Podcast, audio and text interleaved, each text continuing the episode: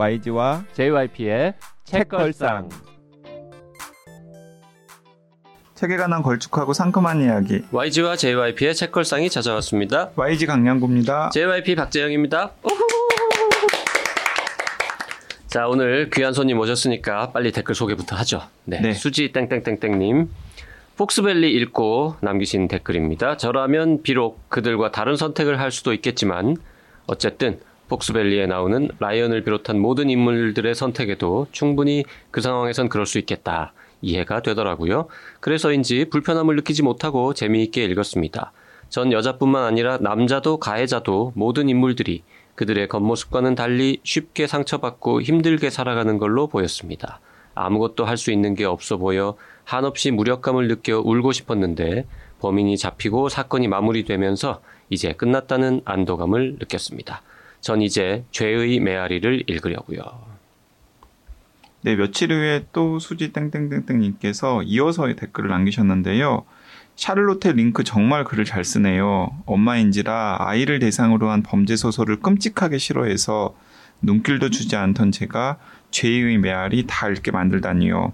폭스밸리 죄의 메아리에 이어 다른 아이 샤를로테 링크의 소설을 세 권 연속으로 읽고 있습니다. 매력적인 샤를로테 링크를 소개해 주신 JYP님 감사합니다. 그리고 팟빵에서 후원도 해주셨습니다. 네. 우리 그 HB 혼비님은 좀 불편했다. 네, 말씀하셨는데. 네, 뭐 음. 세바공님 등등이 다들 불편했다고 댓글을 남기셨는데 또 수진님께서는 음, 재밌게 읽으셨나 봐요. 네. 죄의 메아리도 재밌습니다. 저도 봤는데. 아 그래요? 음. 샤를로테 링크 책을 제가 네 권인가를 봤는데 뭐 다 그냥 기본 이상은 합니다. 음. 네. 자, 그 다음에 CHAE 땡땡땡땡님 책걸상에서 추천받고 보건교사 아는 형 이제 읽었습니다. 넘넘 재밌어요. 중1 아들과도 함께 읽으려고요. 정세랑 작가님 정말 넘사벽이네요. 책걸상 추천 도서도 넘사벽입니다. 네, 정세랑 작가님 요즘 핫하죠. 최근에는 10년 전에 낸두 번째 장편 소설을 개작해가지고 다시 편했더라고요. 오, 네. 제목이 뭐예요? 제목이 지구에서 여기 발음을 주의해야 되는데요. 하나뿐. 음? 그러니까 여자 주인공 이름이 한아예요. 한아 네네네. 지구에서 한아뿐. 뿐. 네네. 음, 처음 듣는데 이게 네. 10년 전 거를 다시 개작한 거라고요. 네, SF 설정을 좀 빌려가지고 10년 전에 정세랑 작가가 아직 이렇게 유명하지 않을 때 냈던 소설인데 지금 굉장히 인기가 많잖아요. 그래서 본인이 10년 전 소설을 직접 개작해가지고 최근에 편했더라고요. 음, 네. 지금 눈빛이나 목소리가 약간 흔들리는 게 요건 아직 안 읽은 모양이에요. 안 읽었어요. YG라고 모든 책을 다 읽을 수는 없으니까요. 네. 네. 네, 그리고, 어, 최근에 이제 게시판에서 JYP의 재발견 댓글들이 이제 잇따라 올라오고 있는데요. 왜요, 갑자기? 네. 아그네스님, 며칠 전부터 JYP님의 개념으로를 읽고 있어요. 알고는 있었지만, JYP님 정말 멋진 분 같으, 같으세요. 다음 책 기다립니다. 네. 제가 사람보다는 책이 좀 괜찮은 편이죠. 네. 네, 진공상태님께서도 네, JYP님께서 나의 아저씨라는 드라마 좋다고 하셨던 걸로 기억하는데 휴가 나온 남동생이 이번 주 이번 휴가는 나의 아저씨라는 드라마를 정주행한 걸로 충분히 만족스러운 휴가였다고 하더라고요. 저 얘기를 들으니 저도 다른 애청자들처럼 JYP님 취향 소설들, 책들 궁금해지더라고요. 뭔가 제일 대중적으로 많은 분들이 좋아할 수 있을 리스트일 것 같아요. JYP pick, 저도 감동받은 거 많거든요. JYP 리스트, 저도 궁금합니다. 한 표 할게요. 이게 마음의 힘님, 세바공님, 아그네스님께서 JYP님의 최애 소설 top 10 공개해 주시면 안 돼요. 라는 댓글을 남기면서 JYP 재발견 댓글들이 막 올라오고 있습니다. 제가 지난 방송에서 무슨 책 얘기하다가 이게 JYP의 top 10 simple plan. 아 simple plan. 네. 음, 그래서 하여튼 top 10 안에는 들 거다라고 음, 음, 얘기를 했더니 이렇게 목록을 제시해 봐라. 네. 언제 이런 목록은 없거든요. 언제 제- JYP top 10 소설 특집 하죠. 그럴까요? 네. 어, 이번 기회에 한번 어, 평생 읽은 소설 중에서 뭐가 제일 재밌었는지 진지하게 한번 고민해 보도록 하겠습니다. 네. 자, 오늘은 어, 게스트 한 분 모시고 아주 멋진 책 얘기 나눠볼 텐데요. 일단 게스트부터 먼저 소개하겠습니다. 공익법센터 어필에서 일하시는 이일 변호사님 나오십시오. 어서 오십시오. 안녕하세요. 이일 변호사입니다. 오. 오. 자, 일단 아, 이름이 이일. 야, 이게 이런 이름은 처음 봤습니다. 네, 열일하시게. 열일하시는 이름부터. 이름부터. 이일.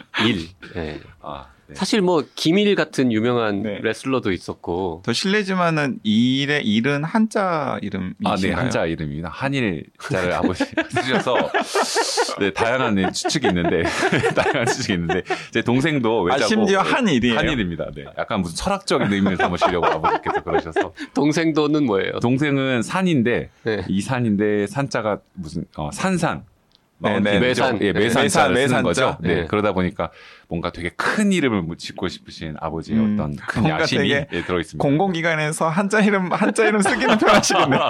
엄청나게 예, 뭐 네. 수험 적 수험 적합하죠. 어, 예, 빨리 쓸 수 있는. 어. 네. 아니 처음에 장명 해가지고 이제 출생신고하러 갔을 때 좀 오지랖 넓은 그 이제 주민센터 직원이셨다면 이 이름 진짜 맞아요? 라고 네, 그럴 수 한번 물어, 물어도 볼 어. 법한 이 일. 네. 동생은 이산. 네. 사실 제가 동생을 알아요. 아 그러세요? 네, 이일 변호사는 처음 오는데 오늘 네. 네, 동생은 전에 본 적이 있어요. 음, 이일 변호사님. 음. 네. 두 그 형제는 혹시 예, 일산에 살거나 이럴 생각은 없으세요? 어, 드디어 저 오늘 방송의 취지를 잘 예, 이제, 이제 파악했습니다. 이제 예, 파악했습니다. 자, 일단 변호사신데 어, 오늘 지하철 타고 오시더라고요. 네.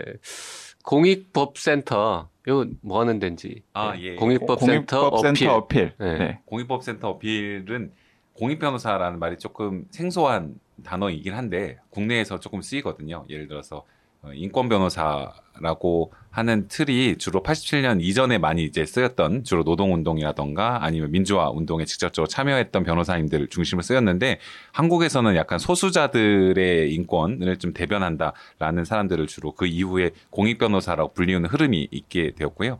주로 영리 활동을 하지 않고 어, 직접적으로 돈을 어떤 수임을 받지 않으면서 NGO나 아니면 여러 가지 단체에서 활동하는 변호사들 그렇게 통칭하는데 공익 변호사들로만 구성된 단체가 한국에 저희 단체가 2011년에 생겼을 때만 해도 한 세 군데 정도 있었고요. 네. 지금은 조금 더 숫자가 많아져서 이제 많이 늘어난 상태인데 어, 그런 전업으로 인권 변호 활동을 하는 변호사 단체입니다.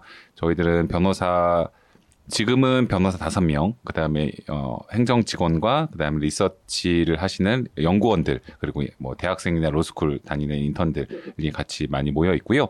지금은 하는 일은 다섯 가지입니다. 난민들 그리고 구금된 이주민들, 무국적자, 해외 한국 기업에 의한 인권 침해 피해자, 인신매매 피해자 이런 분들 주로 다섯 분야의 사람들을 돕는 역할들을 음. 전업으로 음. 하고 있습니다. 그 네 번째는 해외 기업 뭐라 그러셨죠? 아, 해외에 있는 한국 기업에 의한 인권 침해 피해자 이 말이 좀 긴데 해외에 있는 한국 기업에 의한 의해서 예. 인권 침해를 받은 사람들. 네 네 네. 그러면 현지인들이겠네요. 현지인들입니다. 그러니까 아, 뭐 따지고 보면 우리나라에 있는 좀 일반 이주민들 중에서도 약간 강제 이주를 당했다든가 인신매매여서 좀 취약한 이주민들 그리고 외국에 있는 외국인들이라 보니까 표가 되지는 않는 약간 그런 이제 국내 입장에서는 그런 음. 분들을 돕는 것이죠. 그러니까 얼핏 그 소개만 들어도 네. 이제 직접 지원을 하시는 분들이 뭐 수임료 같은 것들을 내기에는 굉장히 힘드신 분들이라는 생각이 들고 그러면 어필은 전적으로 무슨 후원 회원들의 후원으로만 운영이 되는 겁니까? 네, 저희가 한 90% 정도는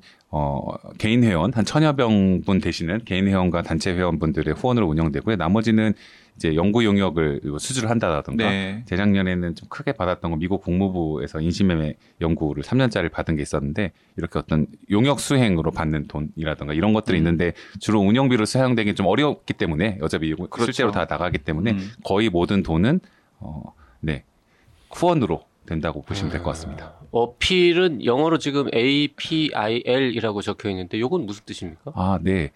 그 Advocate for Public Interest Law입니다. 제가 영어 발음이 아주 아. 국내 바, 발음인데 Advocate를 변호사라는 단어는 쓰지는 않는 잘 쓰진 않잖아요. 이제 네네. 로이어도 있고 어토니 음. 이런 게 있는데 이걸 굳이 쓴 이유는 Advocate의 원어에 아드보카트라는 라틴어가 있다고 해요. 제가 단체를 만든 건 아니어서 네. 이제 저희 단체 만든 변호사님이 지으신 건데 그 안에가 변호사의 뜻이 아드보카트가 대신 말하다라는 뜻이 있다고 합니다. 음. 그래서 지금 목소리가 없는 취약한 이주민들을 위해서 대신 말해주는 변호사가 되겠다라는 음. 그런 취지로 어 이제 이- 지었고요. 그러니까 한글로 말하면 어필 이래서 좀 이게 무슨 뜻이지? 한데 생각보다 지금 저희가 장점이 많습니다.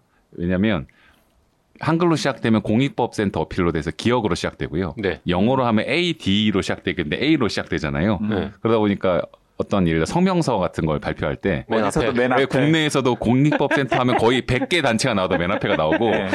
심지어 저는 이게 와, 이, 이 저희 해안이 있다. 이 이름 만들 때 생각이 됐는데 제네바에서 유엔 난민 기구 컨설테이션이 있습니다. NGO들 다 전 세계에서 모여서 하는. 그때도 딱 막상 처음에 가서 참석해서 앉았는데 맨 앞줄 가운데에 딱 있는 거예요. 음. A, D로 시작된 거의 제 A에서도 음. 그래서 아, 기억으로 시작되고 A로 시작되는 예, 음. 이런 이름 괜찮다라고 추천드릴 수 있을 것 같습니다. 에드보커트 for 퍼블릭 for 인터레스트입니다. public interest 음. law, 예, 예. 어.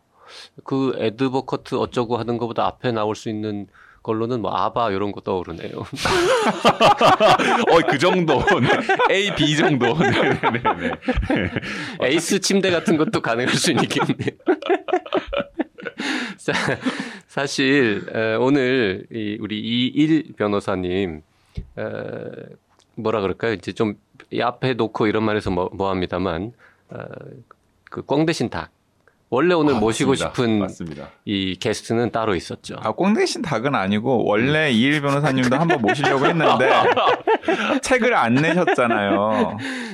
이일 그저 다시 얘기할게요. 네네. 이일 변호사를 옛날부터 모시고 싶기는 했는데 저 양반이 책을 안 쓰더라고. 그래가지고 네. 기회를 못 봤는데 요번에 에, 뭔가 책이 한 권 나왔습니다. 음. 그래서 그 책의 저자를 컨택을 했으나 그러니까 같이 모셔보려고 했었죠. 네. 처음에는. 그분이 이제 바빠서 못 나오신다고 해가지고 할 수 없이 이일 변호사만 모셨는데 원래 저희가 모시고자 했던 분은 누구냐? 두둥. 네. 두둥. 어, 그 유명한. 아, 우리가 모신다고 해놓고도 되게 쑥스러워요.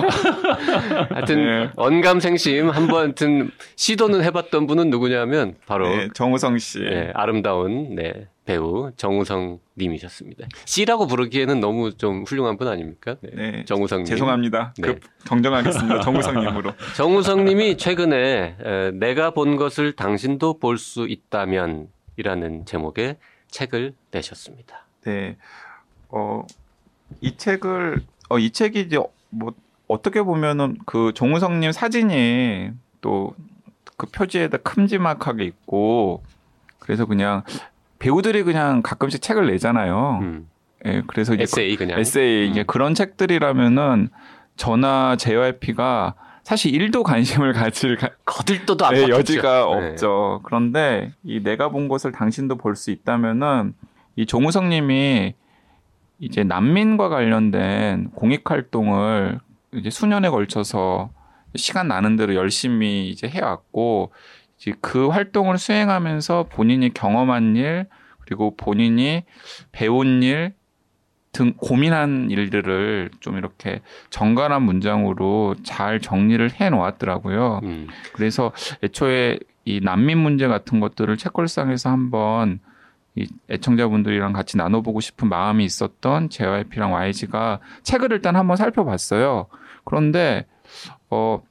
좀 간략하고 간소하긴 합니다만은 그래도 되게 진정성 있고 또 중요한 정보들이 잘 정리가 되어 있는 책이라는 생각이 들어서 야 이 책을 한번 해보자. 그리고 이제 전문적인 도움말을 주실 수 있는 이일 변호사님도 이참에 모시고 그리고 가능하면 정우성님도 한번 불러보자. 음. 직접 출연이 어려우, 어려우면 전화 전화 인터뷰. 제발. 아니 그리고 이제 수소문을 막 했죠. 막 이제 JYP랑 YG가 지인 찬스 등등을 활용하기 위해서 수소문을 했는데 딱 정우성님이랑 다이렉트로 연결되는 지인은 사실 없었고요. 공교롭게도 이 책을 처음에 기획해가지고 정우성님께 제안을 했던 편집자가 저랑 오랜 인연이 있던 편집자더라고요. 음, 알고 음. 보니까 음흠. 원래 한겨레 출판이라고 하는 출판사에 있다가 원더박스라는 출판사로 옮기면서 처음으로 기획한 책이 이 책이었대요. 음. 그래서 이제 오랜만에 굉장히 친한 척하면서 제가 전화를 했어요. 하여튼 결론은 실패한 걸로. 네, 실패했습니다. 음, 혹시 이, 이 방송을 정우성 님이 들을 수도 있잖아요. 네. 이게 어, 들으실 수 있을 것 같습니다. 그 정도 되는 분은 자기 이름을 검색해보는 일이 별로 없긴 할 것 같긴 한데 네. 책 제목 같은 거를 혹시 검색해보다가 걸리면 네, 한번 들어보실 수도 있잖아요. 네. 저희한테 댓글 남겨주시면 저희가 따로 한번 네, 특집 방송 또 마련해 보도록 하겠습니다. 아니면 비밀 댓글 남겨주시면 저희가 곱게 곱게 포장해서 소개해드리도록 하겠습니다. 성대하게. 네, 저희 굉장히 보고 싶었습니다. 제가 오늘 아침에도 정우성 님이 광고하는 면도기로 면도하고 나왔습니다. 아 그렇습니까? 지금 네. 깨알 정- 정정합니다. 어필하는 겁니까? 네. 어필하는 겁니까? 필립스 면도기 좋습니다. 아 네. 지금 저희 광고 계속 그분이 해야 됩니다. 아니 같이 네. 출연한 이일 변호사님 저희가 너무 부끄러운가 아, 봐요. 너무, 너무 행복합니다. 월요일 아침 이렇게 즐겁게 시작할 수 있다는 게 아주 행복합니다. 네, 네. 그리고 사실은 우리가 저 이일 변호사님께도 혹시 정우성님과 함께 나올 수 있느냐, 예, 혹시 뭐 연락처라도 있느냐라는 거를 여쭤봤어요. 왜냐하면 이 책 출간 이후에 뭐 이런저런 행사 같은 데서 두 분이 같이 찍힌 사진이 있더라고요. 네, 그러니까 그래서 보니까 이 원더박스 측에서 이일 변호사님이 전문가니까 적극적으로 요청을 했었나 보더라고요. 무슨 행사 그- 같은 걸 같이 할 수 있도록. 두 분이 같이 나란히 앉아서 사진 찍힌 게 있길래 이 정도면은 전화번호는 갖고 있지 않겠느냐라고 아, 예. 여쭤봤더니 전화번호는 없으시다고. 아, 예, 전화번호는 없습니다. 네, 어. 사실 그 어떤 행사 아마 더민주당 청년위원회에서 네. 한번 우리 곁에 난민이라는 행사를 음. 해서 저도 다양하게 지근거리에서 보긴 유엔남이 친선 대사 오래 하셨기 때문에 네네네. 거긴 뵀지만 옆에서 대화를 나눠본 거는 올해 여름 정도 아니 올해 봄 음, 음. 작년 정도가 처음이었는데요. 근데 문제는 이제 제가 명함을 못 달라고 하는 용기를 내지 못해서 왜? 아, 좀 아, 하지. 제가 그 감이 그 쉽지 않더라고요. 혹시 부담을 드릴까. 저는 약간 그런 생각이 자꾸 들어가지고 그때 만날 때도 그런 거 있었거든요. 그러니까 좀 뭐랄까 되게 중요한 활동을 하고 계신데 중요한 활동 하고 계신데 약간 NGO 인권 활동 단체들하고도 너무 가까워지는 것 같은 모습을 자꾸 보이면 음. 안될 것 같은 아, 뭔가 괜히- 부담, 예, 부담되는 음, 느낌이 음. 들어서 자꾸 이제 그런 게 좀 그때는 좀 사석이어서 아 명함 받을까 받을까 정호성님께서는 제 명함 하나 달라고 해주셨는데 음. 그 자리에서 그럼 저도 주세요라고 했어야 되는데 그걸 제가 못한 것이 사무실 돌아와서 그 명함은 두고, 두고. 받았어도 거기에 핸드폰 번호 없었을 아. 거예요. 네, 핸드폰 번호 주시라고. 번호를 달라 그래요. 아, 제가 달라고? 급한 일 있으면 아, 네. 제가 번호 그걸 그때 못 해가지고 문자 드리겠다. 다음 기회 에 한번 어떻게든 제가 장소가 되면 네. 네. 아니 그래서 출판사 통해서 연결이 실패한 다음에 좀 구질구질하게라도 해볼까 하는 생각도 했었어요. 그래서 뒤에 또 홍사 선생님께서 추천사를 쓰셨더라고요.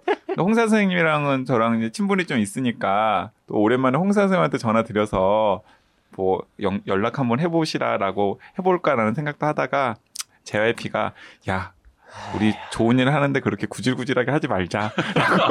아니 이게 구질구질한 거보다도 정우성님한테 피해가 갈까 봐. 맞아요. 괜히 막 네. 압박가고 그러니까. 어, 그런 느낌이 있습니다. 그래서 음. 옆에서도 뭔가 피해가 갈까봐 혹시 그거 않은. 막 피해가고 악플 더 심해져가지고 나 저 유엔 이 친선 대사 이거 못 하겠다고 그럼 어떻게 해요? 더 오래 그러, 하셔야 돼요. 그러시진 않을 것 같은데.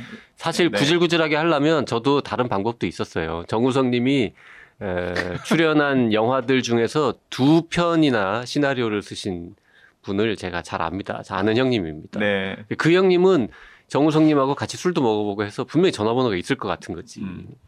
여쭤볼까 하다가 네, 참았습니다. 지금 우리 정우성 섭외 실패기를 지금 아, 이렇게 오래 얘기해. 정우성 섭외 이거 되게 중요합니다. 이거 중요합니다. 네. 사실 정우성님이 여기 나왔어 봐. 그러면은 우리 지금 2년 반 했던 것 중에 어, 프로그램 200 몇십 개 중에 최고 청취 어, 숫자 나올 거 아니야. 아 저 비트 보고 울었다는 이야기부터 시작해서 막 아, 나에게 꿈이 있었다. 아, 우리 저 이일 변호사도 비트나 태양은 없다를 보고 자란 세대입니까? 아, 네 비트 비트 보고 자랐습니다. 음. 아 비트 약간 그그 시점에 시점, 약간 네. 충격이었지 않았어요? 아. 감각적인 영상에다가 맞습니다. 음, 네. 그러게요. 야. 에휴. 자, 우리 이제 어쨌든 꽁 대신 닭이 아니라 음. 원래 모시려고 했던 이일 변호사님을 모시고 사실 뭐 정우성님을 모시면 난민 얘기 요만큼 하고 이제 딴 얘기 많이 할 텐데. 아, 우리 저 네. 이 변호사님하고는 이제 정우성 얘기는 그만하고 네, 난민 얘기를 좀 해봐야 될 텐데 일단 참 그 남들도 물어볼 것 같긴 한데 이 변호사가 지금 다섯 명이나 있고 아까 전업이라고 표현하셨으니까 그 변호사 다섯 명이 그냥 다 여기 소속으로 그냥 일한다는 뜻이잖아요. 예 예 예. 저희 그러면은 맞습니다. 먹고 사는데 뭐별 문제는 없어요? 아. 이 NGO 활동가신데. 예 저희 뭐 네, 굶지는 않을 정도로 어, 지금 월급들도 들어오고 있기 때문에 아니 지금 근데 제가 그 이일 변호사님 만나 뵙기 전에 네. 이일 변호사님 키워드로 좀 찾아봤어요. 어필 이일 변호사님. 그런데 충격적인 그 뉴스를 제가 읽었는데 어떤 충격적인 뉴스? 네? 변호사 한달 아. 급여가 200만 원 받으면서 공익 활동을 하고 있다라는 기사를 제가 예. 얼핏 봤었거든요. 아, 그게 기사로 났어요. 네, 음. 중앙일보였던가? 네. 그 변호사 다섯 명이 다 한 달에 한 200만 원 받는다고요? 네, 그 급여가 연차마다 조금씩 차이가 있긴 한데 한 뭐한 250만 원 전후 정도로 이제 계속 세전? 받는 것 같습니다. 세전, 세전, 예, 세전인데 수당이 붙으면 거의 250만 원 정도 왔다 갔다 하는 아, 것 사실 같아요. 그러면 진짜 최저임금 조금 넘는 수준인데 저 변호사들이 얼마나 버는지 사실 뭐 천차만별이겠지만 네, 네, 네. 변호사들 다섯 명 월급 다 합쳐봐야 어디 민간 로펌의 변호사 한 명 급여 그렇죠. 수준 될까 말까 뭐 이 정도일 것 같은데 안 될 것 같은데. 예, 저희가 그래서 연간 보고서 같은 걸 누굴 드리거나 하게 되다 보면 네. 이제 갑자기 보통 연간 보고서를 보면 수입 지출 페이지를 가장 많이 네, 보잖아요. 인건비 네, 나오잖아요. 보자마자 네. 인건비를 보고 아 이게 한 사람 인건비가 아니냐 어. 이렇게 얘기하시는 주로 이 로펌에 계신 분들이라던가 이제 그렇게 얘기하시는 분들이 있는데 그렇진 않고 저희가 또이또이 잘 알뜰하게 나눠 쓰고 있죠. 그, 그 다섯 분의 변호사들, 물론 뭐 다른 활동가나 연구자분들도, 어, 뭔가 이렇게 힘들게 네, 일하실 것 같긴 하지만 그 다섯 분은 왜, 얼마 동안이나 지금 이 일을 하고 계세요? 그리고 일단 얼마 동안 하시는 겁니까? 어, 몇년 됐어요?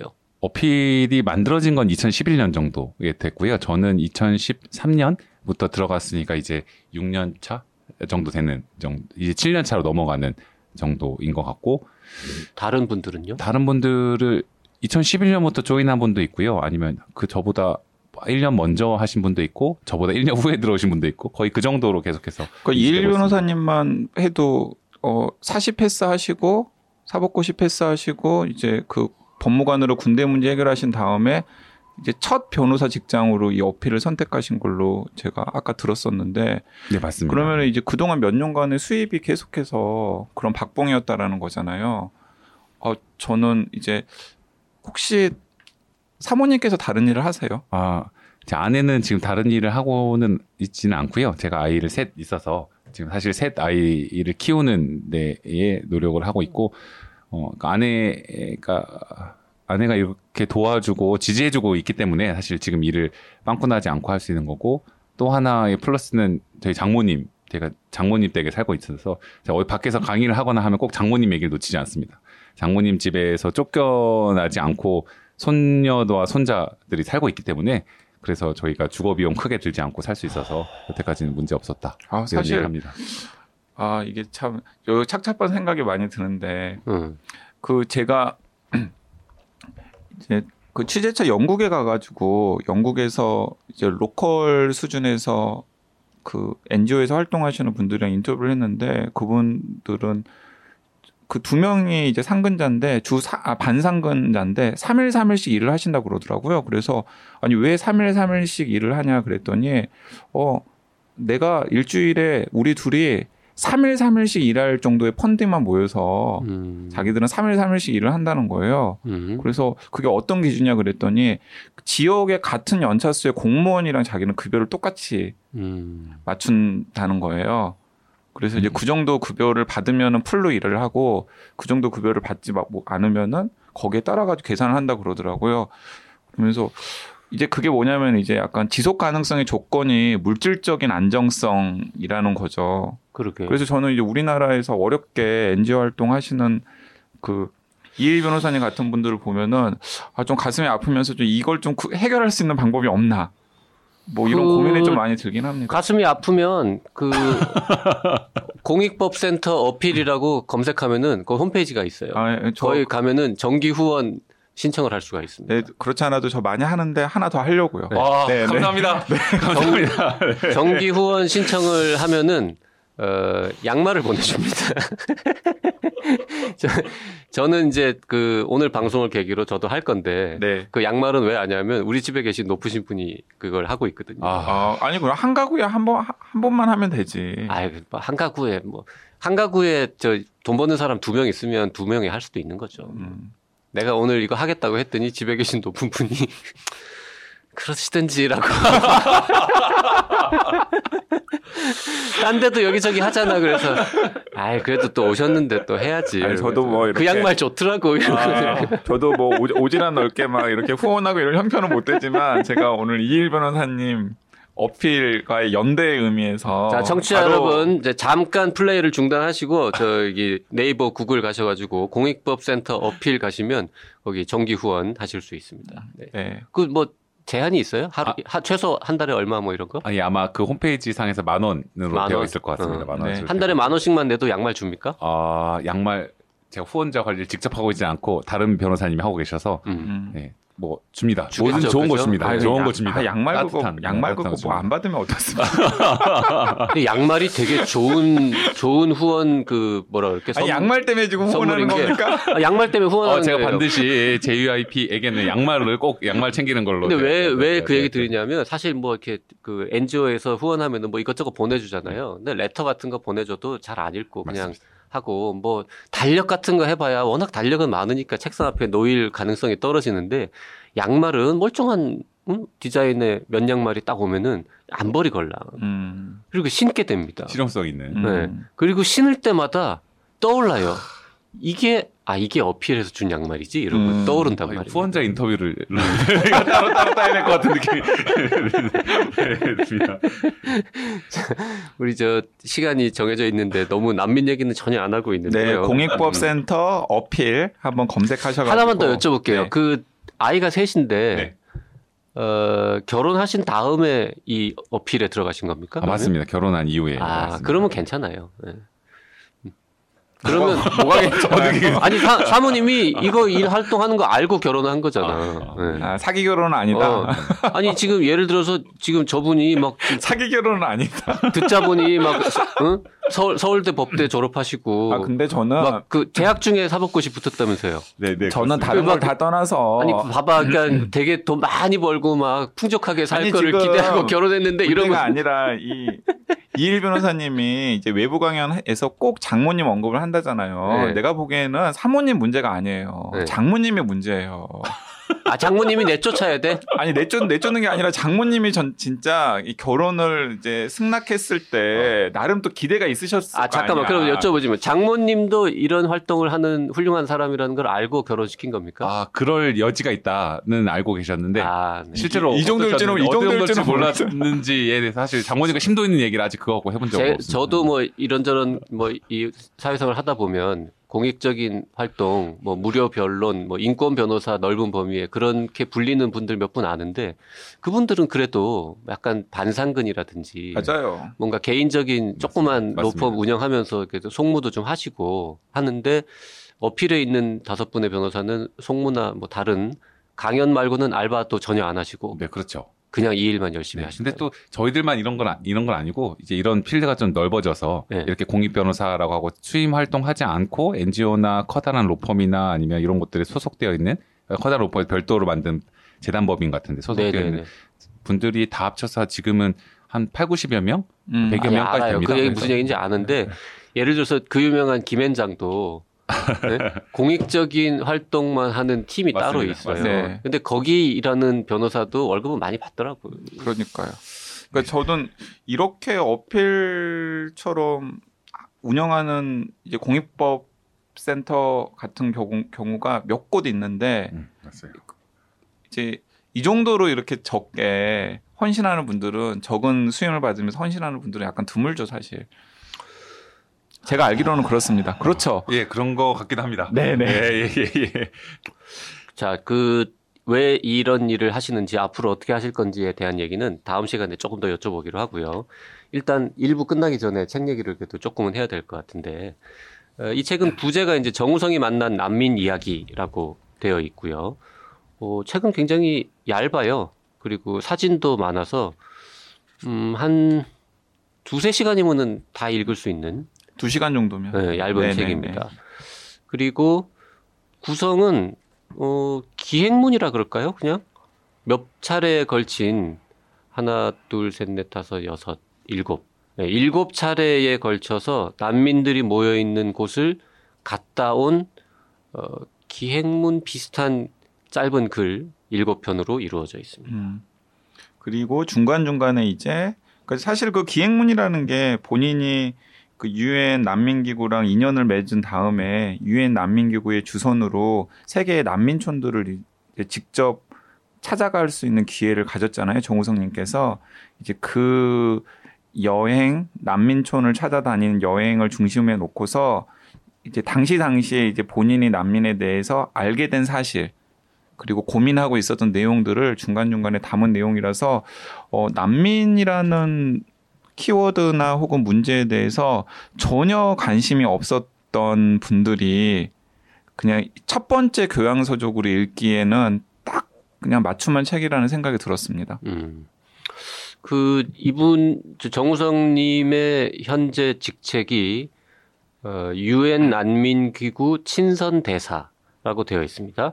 2014년에 유엔 난민기구의 명예 사절이 되었고 2015년에는 친선 대사가 되었고 지금까지 쭉 그 활동을 하고 계신데 일단 요거 좀 여쭤보죠. 유엔 난민기구 영어로는 UNHCR이라고 약자를 쓰는데 이건 어떤 기구입니까?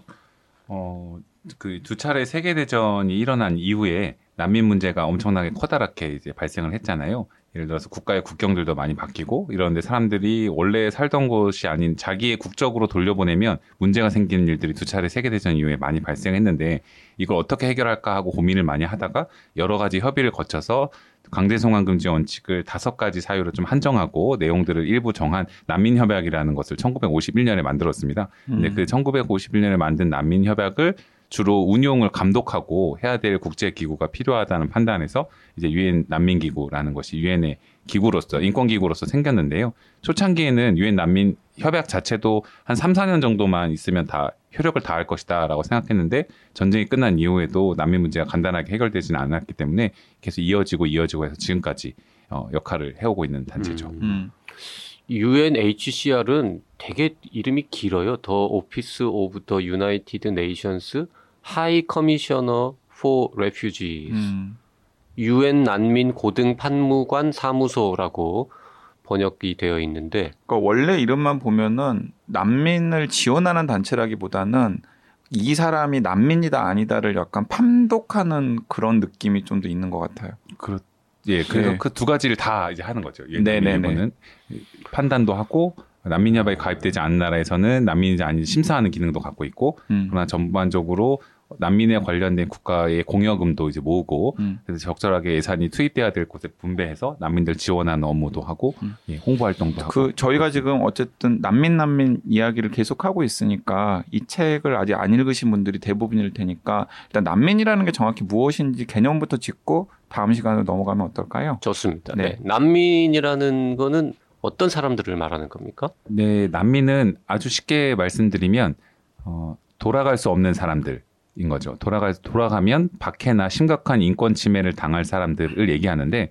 이제 통상적으로 쓰이는 난민은 그러면 되게 광범위하기 때문에 난민 협약이라고 말하는 국제 협약에서는 약간 한정을 하고 있습니다. 돌아가면 미래에 박해를 받거나 심각한 인권 침해를 당할 사람인데 그 원인이 정치적인 의견 때문에 박해를 받는다든지 인종이라든지 국적이나 국가 국적이나 민족 때문이라든지 특정 사회 집단 구성원이라든지 지위라든지 아니면 종교라든지 다섯 가지에 있는 어떤 사유가 있어서 이러한 원인 때문에 미래에 돌아가면 박해를 받을 사람들을 난민이라고 통칭을 하고 있고요. 음. 그래서 그런 분들 같이 생각해 보면 되게 깊은 인권적인 고려가 있는 거죠. 예를 들어서 인종 때문에 사람들이 차별받으면 안 되잖아요. 근데 인종 때문에 차별받는 것을 넘어서 사람들이 박해를 받는다. 아니면 사람들의 정치적 의견을 내가 그 국적 정보와 다른 걸 갖고 있다고 그 자유인데 그걸 갖고 있는다고 해서 심지어 사람들이 죽거나 아니 감옥에 가거나 박해를 받는다. 음. 종교를 내가 갖고 싶은 걸 뭐든지 믿는 게 자유인데 국가가 방해하기, 강제하기 때문에 이걸 안 된다 하면 그러니까 그렇게 어떤 특정한 몇 가지 사유에 대해서 깊은 인권적인 고려가 있어서 이것 때문에 박해를 받을 것으로 본인이 원하지 않는데 강제로 돌려보내지는 않고 그 나라에서 보호하겠다라는 게 난민 협약과 관련된 규범이고요. 그래서 난민들은 그런 다섯 가지 사유와 관련돼서 음. 돌아가면 박해를 받을 미래에 박해를 받을 사람들을 음. 난민 협약이 난민으로 규정하고 있습니다. 그 돌아가면이라는 말 앞에 생략된 거는 자기의 모국이라는 그렇습니다. 거죠. 네. 근데 전쟁이 나가지고 예. 이제 생명의 위협을 느껴서 전쟁이 나는 나고 난 그 고국을 이렇게 그 떠나온 사람들? 떠나온 부신 분들도 있잖아요. 네. 그런 분들 같은 경우에도 그러면은 난민이라고 할 수 있는 거예요. 약간 또 다른 지위인가요? 네, 그 법률가들이 좀 해석을 한다면 사실 그게 또 약간 충돌되는 부분이긴 한데 네. 난민의 기본적인 개념은 과거에 무슨 문제가 생겨서 떠나온 사람들은 아니고 음. 미래 판단을 해서 심사할 때 돌아가면 미래의 박해를 받을 것이 예상되는 사람들인 거예요. 근데 이제 전쟁을 위해서 떠나온 사람들 같은 경우는 과거에 이미 그런 경험들을 겪었거나 봤던 사람들이기 때문에 미래에 돌아보는 돌려보내도 당연히 그런 일이 있을 것이다라고 저희가 추정하기가 좀 더 쉬운 것들이고요. 과거에 아무 박해가 없었던 사람들보다는 그래서 난민으로 이- 일응 인정받기가 더 쉬운데 이제 다만 전쟁 이게 많은 나라들에서 전쟁을 때문에 피해온 사람들을 난민으로 인정하지 않으려는 흐름이 있긴 합니다. 음. 약간 왜냐하면 아까 전에 자석 가지 사유에 전, 전쟁이라는 것이 포함되어 있지는 않잖아요. 네, 그러니까 네. 제가 여쭤본 거예요. 그 예를 들어서 어느 나라에 전쟁이 났어. 근데 그 나라의 대따 부자가 자기 재산을 다 왕창 들고 뭐 미국에 갔어요. 그런 사람들은 어 난민으로 이- 인정해 줄라니까 왠지 좀 그런 사람들은 난민으로 인정하는 게 아니라 시민권을 주죠. 돈을 많이 갖고 네, 돈을 많이 가지고 오면. 그러니까 하여튼 그건 좀 이상하지 않습니까? 네, 네, 그러니까 다섯 가지 사유로 정해놨군요. 네. 어. 하긴 그게 말이 된, 저, 이런 게 이유도 해놔야 되는 게 가령 뭐 범죄를 저지르고 도망간 사람들은 돌아오면은 그게 박해인지는 모르겠지만 처벌을 받을 텐데 그런 사람들도 난민이라고 인정해서 도와줄 필요는 없는 거잖아요. 음. 그런 사람들은 붙잡아다가 족쳐야지. 근데 보통 현대의 난민들이 이제 내전이나 이런 것을 피해 가지고 맞습니다. 이웃 나라나 혹은 좀 안전한 나라로 피신하는 경우들이 많이 있기 때문에 그 부분이 약간 저는 헷갈려 가지고 여쭤본 거예요. 네. 그런데 음. 난민으로 대부분은 인정할 수 있는 게 맞고요. 예를 들어서 전쟁이 그 카테고리 들어있지 않지만 예를 들어 사람들이 심사를 해보다 보면 이 사람 전쟁이라는 커다란 주 요인이 있어 나왔는데 미래에 돌아가면 박해를 전쟁터에서 벌어지게 될 박해를 받을 원인은 생각해 보니까 이런 거죠. 시리아에서 사람들이 나왔으면 돌아보면 박해를 받을 사람이 이유가 이 사람은 쿠르드족 이다 음, 알고 보니까 음, 음, 전쟁터로 돌아가면 음. 인종 때문에 문제가 있고 IS나 이런 사람들한테 쿠르드족이기 때문에 박해를 받는다. 음. 알고 보니까 이분은 여성이라는 지위가 있다. 음. 보호자가 없는 여성이어서 특정 사회 집단 구성원 지위로서 알고 보니 전쟁터에서 보호자나 가디언이 없는 여성의 지위란 매우 열악하고 위험하기 때문에 이 사람은 난민으로 보호해야 된다. 아니면 이분들이 시리아에서 오신 분들 대부분 그런데 저 남성들 같은 경우는 병역 기피 음. 문제로 오는 분들이 많아요. 왜냐하면 긴급하게 지금 2011년에 전쟁이 시작돼서 지금까지 소집 해제가 안 되고 있거든요. 근데 이분들이 병역을 그럼 거부한 이유가 뭐냐라고 하면 아사드 정권에서 지금 여러분들은 전쟁 범죄에 나는 참여하고 싶지 않다. 음. 사실 내가 밖에 있는 나라가 우리를 침범한다면 얼마든지 싸울 수 있지만 지금 민간인들을 살해하고 우리나라 사람들 같이 해서 강간하고 폭탄을 투하하고 이런 일은 참여하고 싶지 않다라고 했는데 그러면 이제 그렇게 생각했던 이유로 돌아가면 억지로 병역 원치 않는 병역을 이행해야 된다거나 아니면 그렇게 때 병역 기피했던 이유로 처벌을 받는다고 하는 건 정치적 의견에 의한 박해이기 때문에 네. 사실상 대부분 난민으로 포섭이 됩니다. 그런데 음. 포섭을 되려는 심사를 이제 별로 잘 안 하려고 하는 경향이 있어서 한국 같은 경우도 주로 난민 지위를 잘 안 주고 인도적 체류 지위라든가 좀 다른 지위를 보충적으로 주려고 하는 경우가 있고요. 음. 선진적으로 인정하는 독일이나 이런 곳에서는 시리아 사람들을 그 전쟁에서 왔지만 한 70% 이상 대부분 난민 지위를 그대로 주고 있고 한국이나 몇몇 분야에서는 매우 적게 주고 있죠. 음. 그 해석의 어떤 맹- 음. 난점을 잘 피해가려고 하는 그런 게 있습니다. 그런 이야기는 이제 다음 시간에 또 하기로 하고 일단 하나만 더 여쭤볼게요. 전 세계에 지금 난민이라고 우리가 부를 수 있는 사람은 몇 명이나 됩니까? 네. 유엔 난 민기구 관리하는 통계에서는 한 7천만 명 정도. 7천만 명이요? 네, 7천만 명 정도 됩니다. 그럼 남북한 다 합친 것 정도의 규모잖아요. 거의 그 정도. 그 정도 네, 규모. 네. 예를 들어서 국내에 이렇게 밖에 나와 있는 사람들은 한 3천만 명 정도. 음. 그다음에 국내 실향민이라는 사람들이 있습니다. 예를 들어서 우리나라에 전쟁이 나면 예전에 생각해 보면 네. 배를 타거나 비행기를 타고 나갈 사람이 있었지만 부산까지밖에 못 가는 사람들도 있잖아요. 음. 국내에서만 그렇게 피해 있는 국내 실향민, 뭐 무국적자 이런 사람들 포함해서 7천만 명 정도로 추산하고 있습니다. 국내 실향민이라고 부르는군요. 음. 네, IDP라고 영어로는 Internally Displaced Person. 우리나라 과거에- 지금 전쟁 때문에 6.25 때문에 네. 실향민 그냥 정착하지 이런 분들은 당연히 빼는 거고 네, 네, 네. 현재 뭔가 전쟁이나 뭔가 급박한 그렇죠. 상황이 있어서 자기가 살던 곳이 아닌 다른 도시에 어디. 떨어져서 음. 어렵게 사는 분들 맞습니다. 그런 분들까지 포함하면은 한 7천만 명 7천만 되고 명 정도. 국 외에 있는 사람만 해도 3천만 명? 그 정도 되는 걸로 알고 음. 있습니다. 그, 그분들은 다 지금 어디서 뭐 먹고 뭐 입고 어떻게 살고 있는 이제 그 이야기가 내가 본 것을 당신도 볼 수 있다면 아, 맞습니다. 책에 그렇게 자, 자세하게 네, 네. 아 그리고 한 가지만 더 여쭤보면 아마 청취자분들 궁금해하실 것 같아서 정우성님이 이제 정확하게 책에서는 구분을 해주셨던데 저희가 탈북민도 한번 모셔가지고 방송을 한 적이 있었거든요. 네. 근데 탈북민의 지위는 난민이라고 해야 되나요? 그건 또 다른 지위라고 해야 되나요?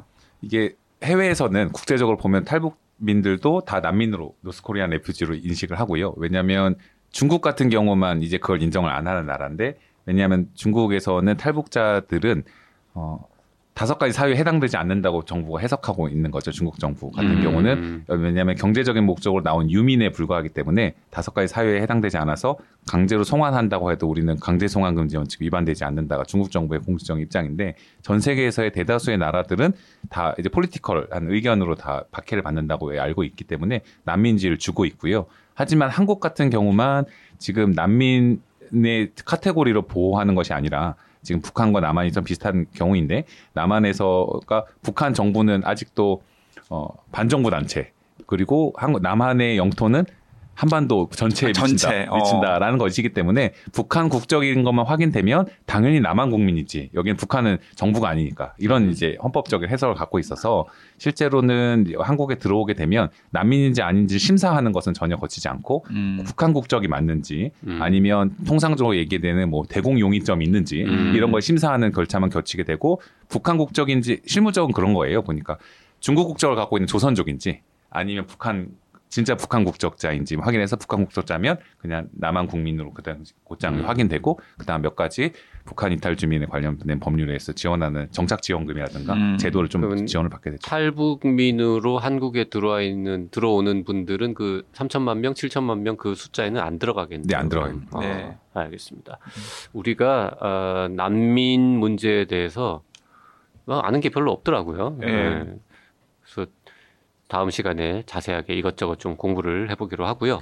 어, 오늘은 여기까지만 하고 일부를 마치도록 하겠습니다. 네, 이일 변호사님 나와주셔서 감사합니다. 감사합니다.